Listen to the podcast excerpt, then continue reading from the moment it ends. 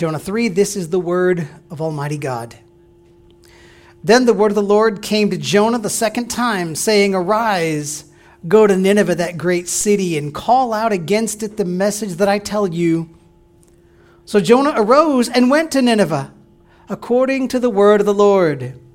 Now, Nineveh was an exceedingly great city, three days' journey in breadth. Jonah began to go into the city, and going a day's journey, and he called out, Yet forty days, and Nineveh shall be overthrown. And the people of Nineveh believed God. They called for a fast and put on sackcloth, from the greatest of them to the least of them. The word reached the king of Nineveh, and he arose from his throne and removed his robe and covered himself with sackcloth and sat in ashes. And he issued a proclamation and published through Nineveh by the decree of the king and his nobles let neither man nor beast, herd nor flock taste anything. Let them not feed or drink water, but let man and beast be covered with sackcloth and let them call out mightily to God. Let everyone turn from his evil way and from the violence that is in his hands. Who knows? God may turn and relent and turn from his fierce anger so that we may not perish. When God saw what they did, how they turned from their evil way, God relented of the disaster that he had said he would do to them, and he did not do it. Will you pray with me? Lord, Please teach us. Please show us your glory. Please work in us your will for your church. God, only you can change our lives. We are powerless on our own to make ourselves what we should be, but you can teach us and grow us. And I pray that you will. In Jesus' holy name. Amen. You can be seated.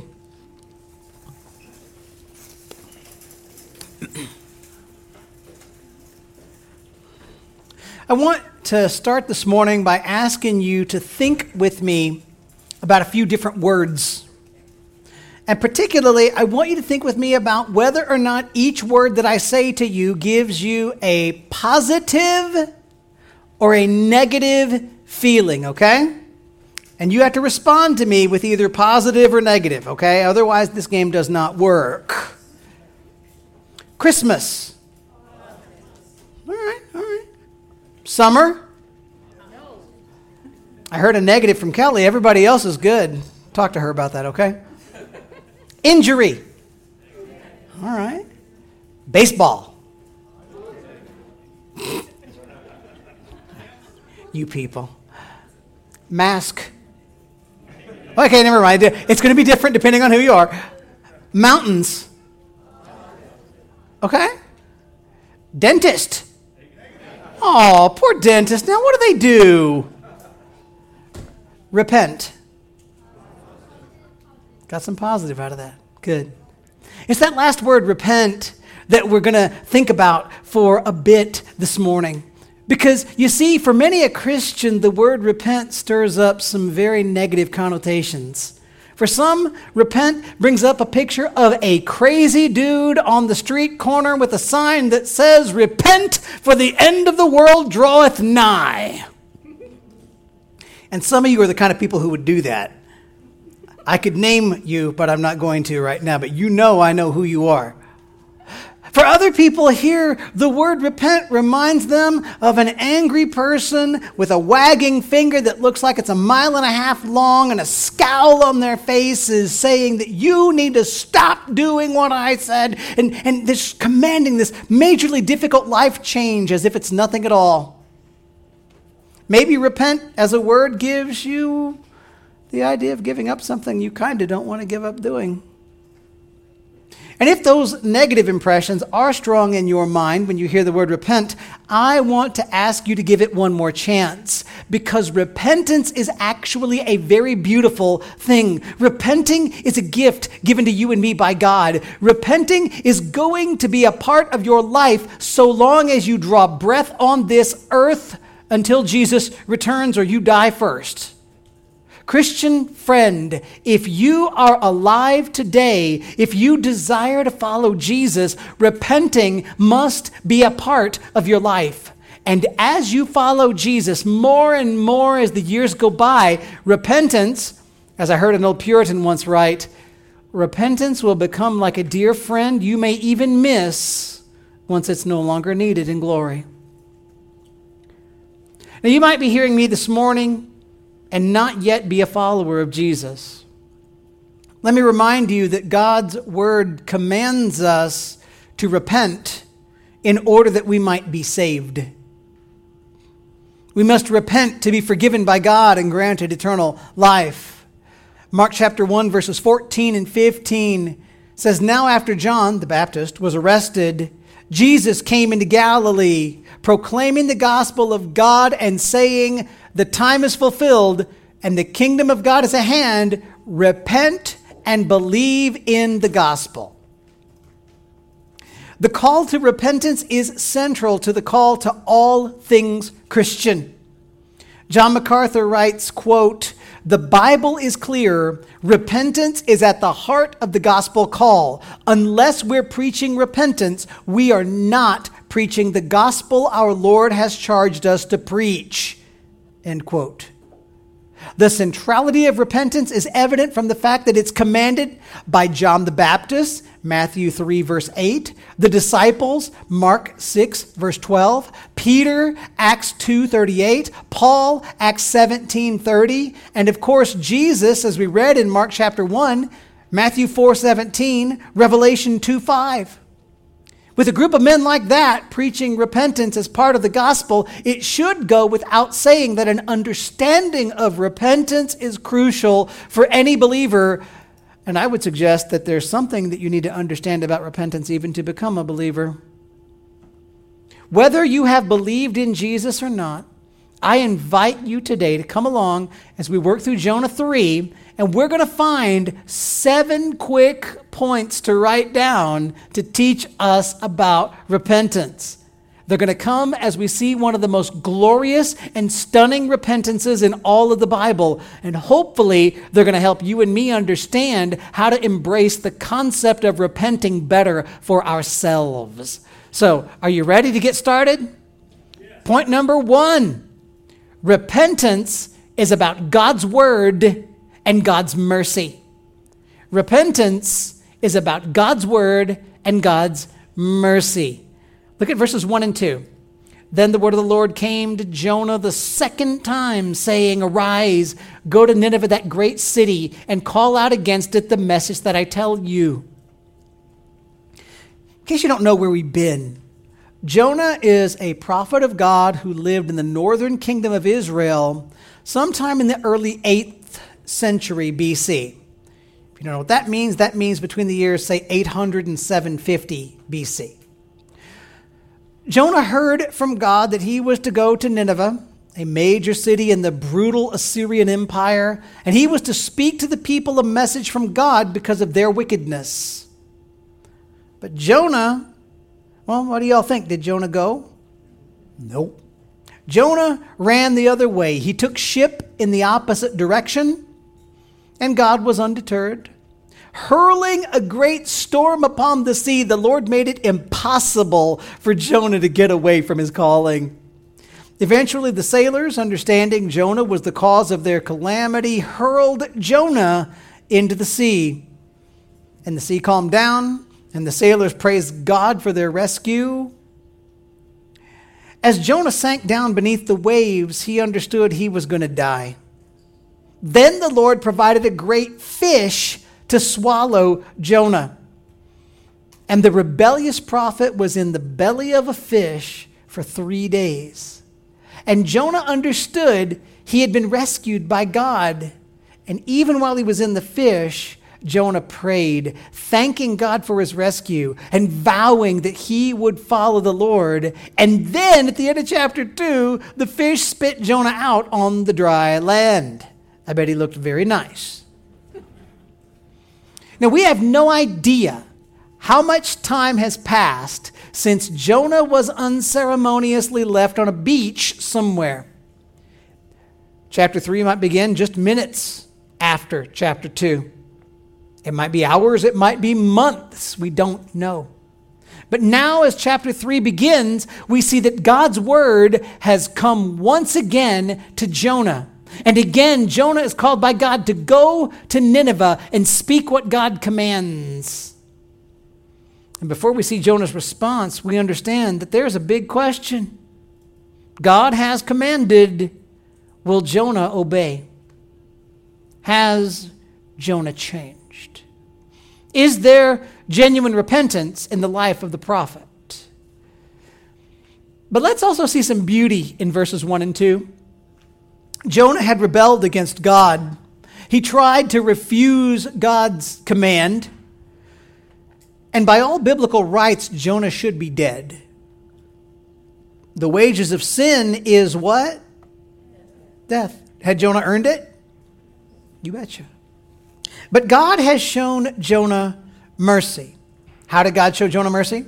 God didn't kill Jonah the first moment that he ran. God didn't let Jonah flee and end up in personal destruction. And once God saved Jonah's life from death and his soul from certain damnation, God spoke his word to Jonah a second time.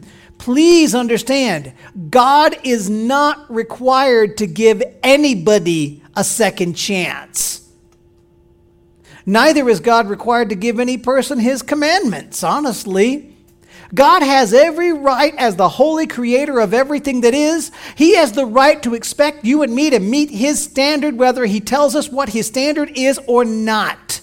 And God has every right to throw us into hell the first moment we ever fail to meet God's standard of perfection. He has the right to do that. Thus, for God to give an opportunity for Jonah to repent, for God to give Jonah the word of God a second time, that is God showing us that He is merciful and gracious beyond compare. In your own life, there are going to be times when you have been called by God to change. You're going to be called by God to turn away from sin and to change so that you begin to follow the lordship of our God. And when God calls you to change, know that He is having mercy upon you. He could have just squashed you without communicating anything to you, and He would have been right. But He's chosen to tell you what He commands. He's chosen to command you and call you to repent. Repentance is about God's word and God's mercy. Repentance is about God's word because you and I will never know how to follow God without learning it from Scripture, from the Bible. How gracious is it of God that He would put you here at this time? He, you're here in this age. You are here with the Word of God is readily available to you. How wonderful is it that you can sit under the preached word right here and you can listen to solid Bible teachers from all over the world on the internet and you can read great books. How wonderful it is that God, by giving you that word, is reaching out to you in mercy. God says, Repent, for the kingdom of God is at hand. And that call is a call of loving kindness from the word. So, will you repent? Will Jonah repent? Let's keep moving on and see. Point number two repentant people obey God. Repentant people obey God. Look at verse 3 and 4. So Jonah arose and went to Nineveh, according to the word of the Lord. Now, Nineveh was an exceedingly great city, three days' journey in breadth. Journey. Er, Jonah began to go into the city, going a day's journey, and he called out, Yet 40 days, and Nineveh shall be overthrown. Though Jonah's going to have some problems that we'll get to in chapter 4, for now we see that Jonah is, in fact, repenting. He's heard the word of God, and he obeys. Jonah arose, he went to Nineveh, and he spoke the message of God to that city. Now, the text tells you something about Nineveh, though it's not actually super easy to interpret without more historical info. Nineveh is a great city. That could mean that it's physically large, it could just mean that it's important. We see that Nineveh is a three days journey in breadth. Some commentators say that means it's just physically huge, a big, wide, massive city. Or maybe Some other commentators will say to you that this city is so important that it will take you three days to work through all the, the appropriate political channels so that you can get a meeting, get an audience in the right section of the city. My guess is what we're saying here is that Nineveh is such a physically large city, it would take you three days of going all through the city for you to see it all, or for you to get your message into every part of the town. Well, Jonah, once he arrived in Nineveh, he began the proclamation of a pretty simple sermon. I want you to look at Jonah's sermon. Because when you see Jonah's sermon, you're going to think to yourself, Travis, your sermon is way too long. Here's the whole sermon. Yet 40 days and Nineveh shall be overthrown. I'm done. You got to get the sharpness, the shortness, the simplicity of this message so you can see the glory of God in this chapter. All we know that Jonah ever says to these people is, hey, little over a month, y'all are dead. Notice what's not in that sermon. There's no mention of God. There's no offer of God's grace. There's no call to repent. There's just a proclamation that Nineveh is going to be destroyed. And before we look to see how the people of Nineveh react to the message of Jonah, I want us to grab one important point about repentance. Yes, repentance is about God and God's word, and of great importance, Christians, repentant people obey God. If you are looking at your own life and you're wondering, have I ever repented before the Lord? Ask yourself this question Do I obey the Word of God? Now, I'm not saying, by the way, that you must obey God perfectly every time. Just ask yourself Is my life marked? by obedience to the commands of the Lord. If someone looked at my life, would they say, that's a life that follows the written word of God? And don't be confused. I'm not suggesting that you become a child of God because you do what he says. Obedience never has saved a soul. I'm telling you if you're a child of God, a result of you being a child of God is that your life is going to be marked more and more, step by step, day by day, in obeying the Word of God. True believers have a desire to learn and follow the Scriptures. Back in chapter 1, Jonah had no hint, he showed no hint that he loved God, that he knew God, that he would obey God. Jonah did not obey anything the Lord told him to do. But here in chapter 3, something's changed. Jonah gets a command from God, and Jonah obeys. At least for now, Jonah has repented. Now, third point repentance includes new belief. Repentance includes new belief. Look at verse 5. And the people of Nineveh believed God. They called for a fast and put on sackcloth from the greatest of them to the least of them. That verse, friends, is one of the single most amazing verses you will ever read. It most certainly is one of the clearest arguments for the sovereignty of God over the faith and the salvation of men. You heard Jonah's sermon, right? Yet 40 days and Nineveh shall be overthrown. The people of Nineveh were Assyrians. They didn't believe in Jonah's deity. They didn't acknowledge Jonah's authority to speak for the one true God. Their empire was larger and more powerful than the nation of Israel. What possible explanation could you come up with for why the people in a large, powerful, wicked city would believe Jonah's message? And by the way, do not think that you can answer why they believed with some earthly answer. There's no reason to think that something about Jonah's physical appearance was a factor. I've actually read people saying that Jonah marched into the city and he was still all slime covered because he'd been in the fish's belly and it scared people into repenting. There's no logical reason to think that Jonah never washed off between the fish and Nineveh. It spat him on the beach. He was right there.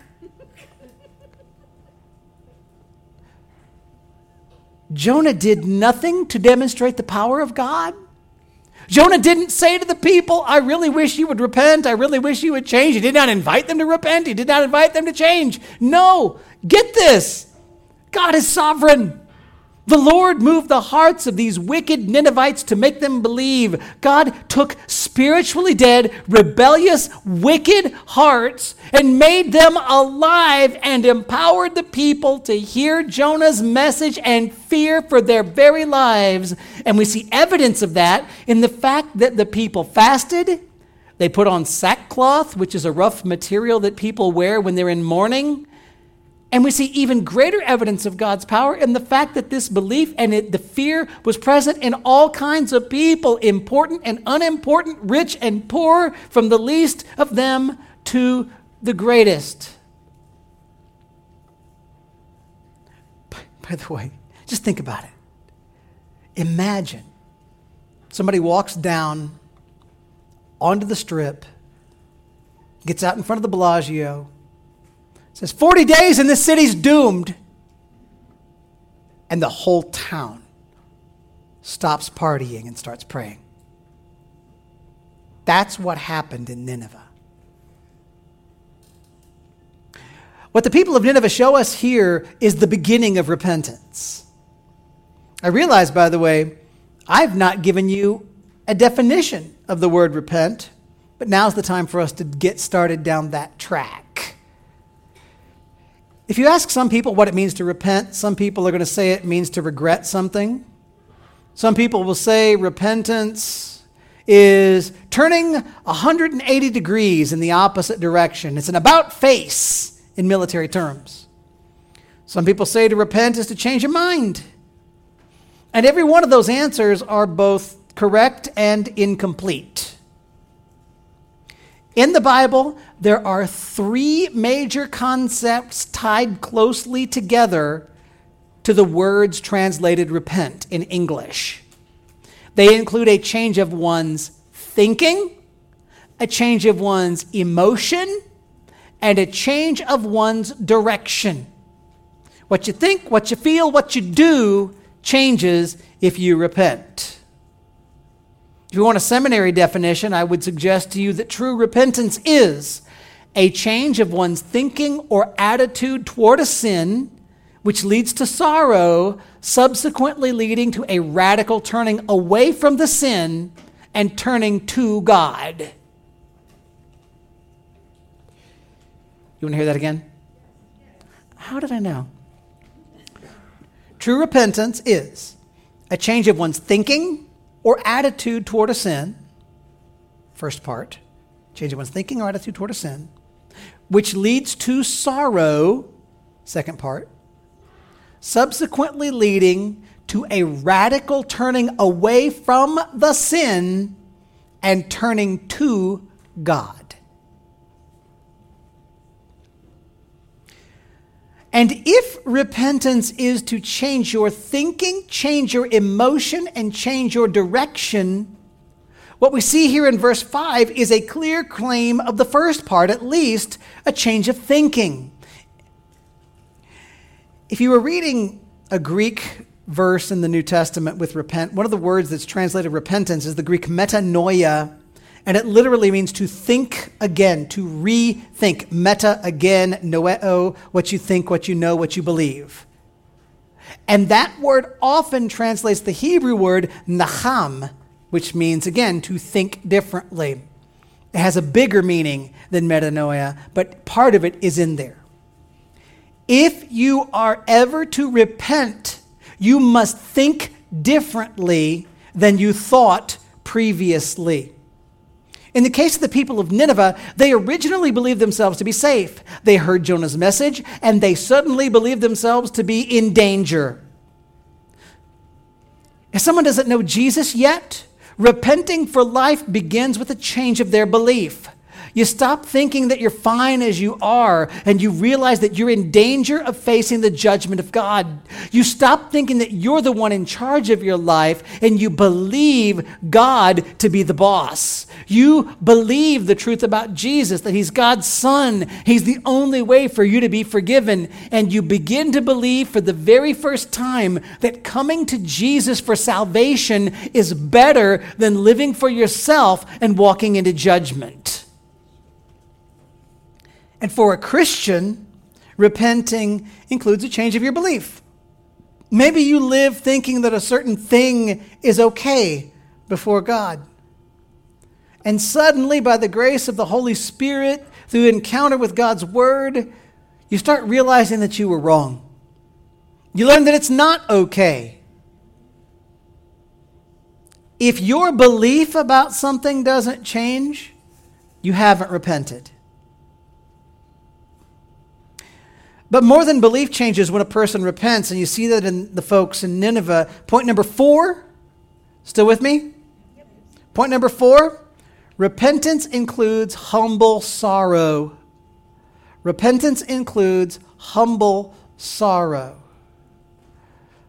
Look at verses 6 to the beginning of verse 8. The word reached the king of Nineveh, and he arose from his throne, removed his robe, covered himself with sackcloth and sat in ashes. And he issued a proclamation and published through Nineveh by the decree of the king and his nobles let neither man nor beast, herd nor flock taste anything. Let them not feed or drink water, but let man and beast be covered with sackcloth. See, not only did the people on the street in Nineveh believe that the city's in danger, word gets out to the king. And the king just like the other people, believes. We don't know if this guy is the king over all Assyria or if he, the king of Nineveh, is just the king over Nineveh and the surrounding area who is under the Assyrian emperor. But either way, this is a pretty important official, and he's responding by the grace of God. The king issues a royal decree, and it's for everybody in the city. The king declares a season of royally mandated fasting. He's commanding a season of mourning. Even the animals in the land are supposed to, put, have sackcloth thrown over their backs and not able to eat for a time. Everybody in Nineveh, every person, every animal is to outwardly express contrition, outwardly express sorrow for the sinful wickedness of Nineveh. Do you see the glory of God at work here, by the way? Oftentimes, even when the people of some nation or city recognize that they've been wrong in their behavior, the rulers, the political powers often refuse to acknowledge it. But God has worked so powerfully here that with a one sentence sermon from Jonah, the king takes the lead in calling the people to say that they're sorry for their sin. Repenting is both to think differently and to feel differently. Another Greek word that is translated repent sometimes is metamelomai, literally to feel again, to change how you feel. And again, the Hebrew nacham has the same idea in it that one's emotions are changed. And the picture here is that once you see that your actions or beliefs have been wrong, you have concern. You feel sorrow for what you have done.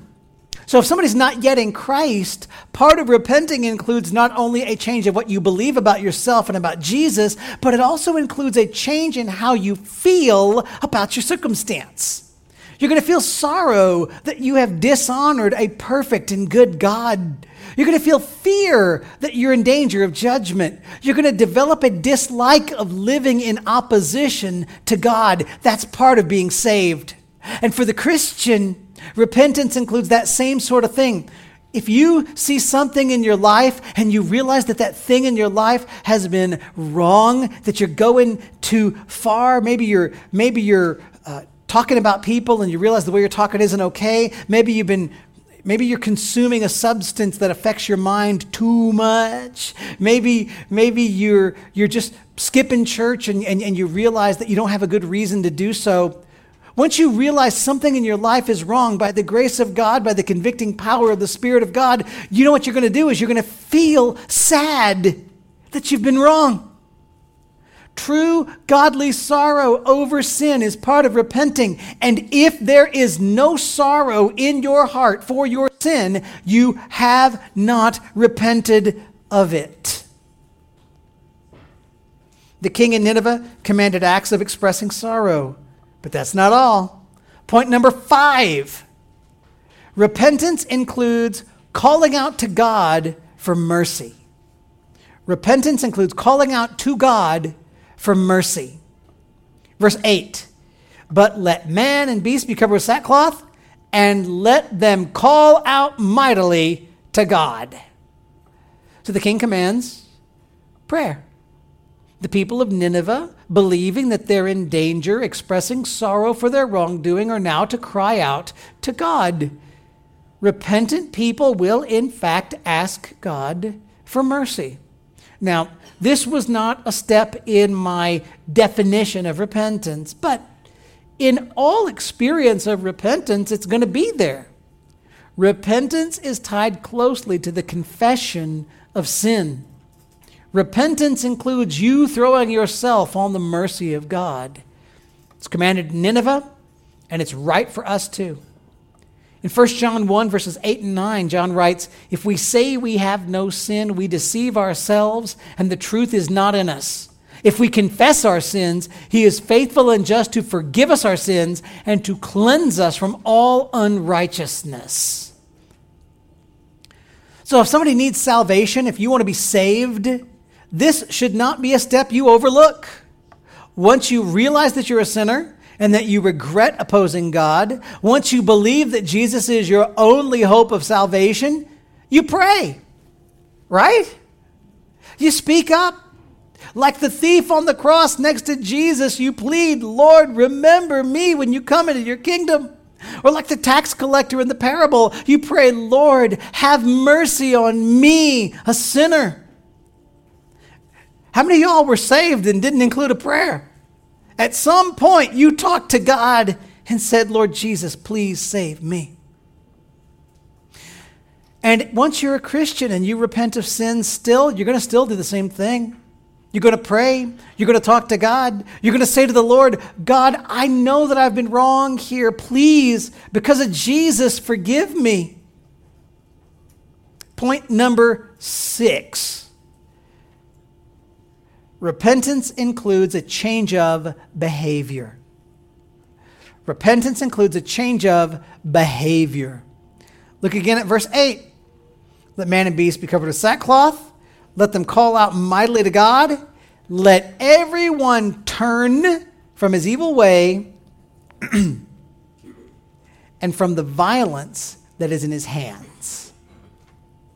So, not only does the king say to the people, believe you're in trouble, show that you're sorrowful, pray for mercy. He commands that the people stop the evil that they're doing that earns them the wrath of God. Turn away from evil. Turn away from your violence. And this gets to the final aspect of the repentance definition I gave you. Change how you think, change how you feel, then change how you behave. Stop doing what's wrong, start doing what's right. That is a powerfully important part of repenting. In Greek, one final word that I'll give you for repent is the Greek epistrepho. Hebrew, it's the word shub. And these words literally mean to change your direction, to turn around, to turn back. Somebody tells you that repenting is an about face, they're pointing to this concept being communicated by those words. If you know something in your life is wrong, if you feel sorrow over your sin, if you cry to God for mercy, you have not repented if you haven't actually changed the thing you're doing. So, for the person who doesn't yet know Jesus, this is the final step of commitment in the repentance process. You believe that you're a sinner. You believe Jesus is your only hope. You feel a genuine sorrow for your sinning against God. You want to be saved. You ask Jesus, please, Jesus, save me. And vital to saving faith, you surrender to the lordship of Jesus Christ. You acknowledge Jesus is your king and you are his subject. You begin to live your life for the glory of Jesus Christ. You turn away from evil, you embrace the good for the glory of God. And Christians, repenting by turning is something we do too. When you see that something you do is wrong, feel sorrow for that wrong, ask God for forgiveness for the wrong, you stop doing what's wrong and you replace it with a godly alternative. And I'll tell you again if your behavior hasn't changed, you haven't repented. What will be the result of repentance for Nineveh? What would be the result of repentance for you and me? Point number seven. How many of you are surprised we made it to seven? Point number seven repentance leads to life. Look at 9 and 10. Who knows? God may return and relent and turn from his fierce anger so that we may not perish. When God saw what they did, how they turned from their evil way, God relented of the disaster that he had said he would do to them, and he did not do it. You know, Jonah offered the people no grace in his little one sentence sermon. But the king surmised that if God was telling them of their impending destruction, perhaps God would relent if the people repented. And that's precisely what God did. The Lord didn't wipe out the city once he saw the people changed in how they believed, how they felt, and how they behaved. When the people cried to God for mercy, God had mercy on them. And that is a glorious kindness, a miracle of mercy. The prophet Jeremiah tells us this fits God's character. In Jeremiah 18, verses 7 through 10, says, If at any time I declare concerning a nation or kingdom that I will pluck up and break down and destroy it, and if that nation concerning which I have spoken turns from its evil, I will relent of the disaster that I intended to do to it. And if at any time I declare discerning, concerning a, a, nation or kingdom that I will build and plant it, and if it does evil in my sight, not listening to my voice, then I will relent of the good I had intended to do to it. This should lead us, Christians, to pray for our nation. May God bring us to repentance May God have mercy on us and withhold from us the wrath we deserve as a people for the violence and the wickedness in our own hands. If you're hearing me and you've never come to Jesus, please hear this last point. True repentance leads to life. See that you need salvation, sorrow over your sin against God Believe in Jesus and call out to Him to give you mercy. Surrender to His Lordship over your life. And know this all who cry out to Jesus in faith and repentance will be saved. And for you who know Jesus, I urge you to embrace repentance as part of the Christian life. Look at your life in the light of God's Word. Find what's not in keeping with the Scriptures after all, repentance is about God's word and God's mercy. Repentant people will obey God. Look at your life and see, am I obeying? Pray that the, that the Lord will help you see where anything in how you think or how you feel or how you behave fails to match His standard. Then, where God has been kind enough to show you that you are wrong, recognize it, reject it, and replace it with righteousness. That's another good repentance definition, by the way. Recognizing sin, rejecting it with your heart and your attitudes, and replacing it with righteousness. Repentance includes new belief. Repentance in- includes humble sorrow. Repentance includes calling out to God for mercy. Repentance includes a change of behavior.